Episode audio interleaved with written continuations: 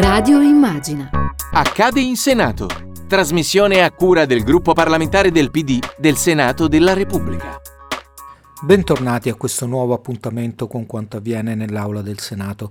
Questa settimana la ministra dell'Interno Lamorgese ha riferito in merito agli scontri avvenuti alle manifestazioni degli studenti in seguito alla morte di Lorenzo Parelli, il ragazzo tragicamente scomparso nel suo ultimo giorno di stage in un'azienda in provincia di Udine.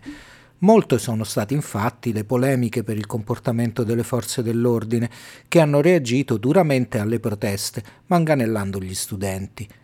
La ministra ha definito incresciose le botte alle persone estranee al gruppo dei facinorosi, sottolineando l'importanza per il futuro dell'adozione delle bodycam da parte degli agenti impiegati nei servizi di ordine pubblico, in modo da poter sempre ricostruire l'esatto andamento dei fatti.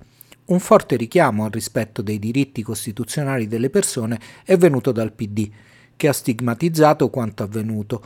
Per idem è intervenuto il vicepresidente Franco Mirabelli, che ha sottolineato come non bisogna sottovalutare quanto è successo e per questo è necessario quanto prima individuare le responsabilità. Ma sentiamo dalla sua voce come il PD valuta le comunicazioni della ministra. Ha fatto bene la ministra Lamorgese, raccontando ciò che è successo, a sottolineare come in questo momento molto difficile per il Paese, carico di tensioni, si sono svolte moltissime manifestazioni e sono poche le manifestazioni in cui ci sono stati incidenti. Questo però non può farci sottovalutare ciò che è successo. Occorre sapere che dobbiamo garantire il diritto di manifestare pacificamente a chi vuol manifestare e in particolare agli studenti.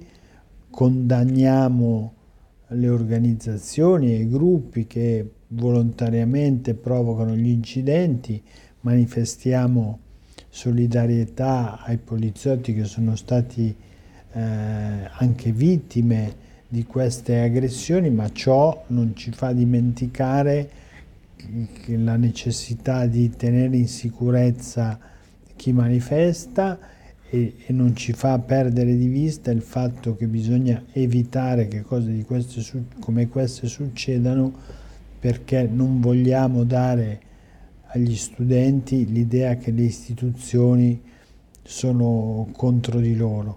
Quindi verifichiamo quali sono le responsabilità, se si è esagerato, se si è sbagliato, si prendano provvedimenti, ma episodi come quelli successi in cui studenti inermi vengono picchiati non devono più succedere.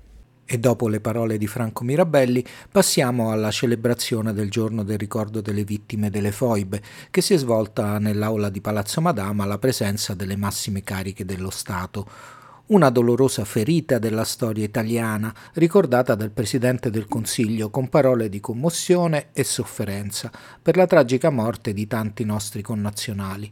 Sentiamo quindi un estratto di quanto detto dal Premier. Oggi commemoriamo le donne e gli uomini uccisi per mano dei partigiani jugoslavi e dalla persecuzione del regime di Tito. E ricordiamo tutti coloro che furono costretti a lasciare la propria terra. Le loro storie sono un avvertimento quanto mai attuale del pericolo rappresentato dai totalitarismi e dalla violenza politica. Perché quelle divisioni, quell'odio, quei soprusi non trovino mai più spazio, né in Italia né in Europa. Quando ricordiamo le vittime civili delle persecuzioni avvenute in Istria, in Dalmazia, nella Venezia Giulia, piangiamo anche la sconfitta di un mondo libero e aperto, dove il mescolarsi di culture e lingue era fonte di gioia e di ricchezza. Dobbiamo continuare a impegnarci per trovare terreno comune tra nazioni diverse e trovare l'unità nella diversità. Questo dialogo deve ispirarsi ai valori che ci accompagnano oggi: il pluralismo, la democrazia, la libertà. Sono i principi fondanti della Repubblica Italiana e dell'Unione Europea. Le uniche vere garanzie di un'autentica coesistenza tra nazioni e tra persone. E con le parole di Mario Draghi si chiude questa puntata e vi diamo appuntamento alla prossima settimana. Radio Immagina.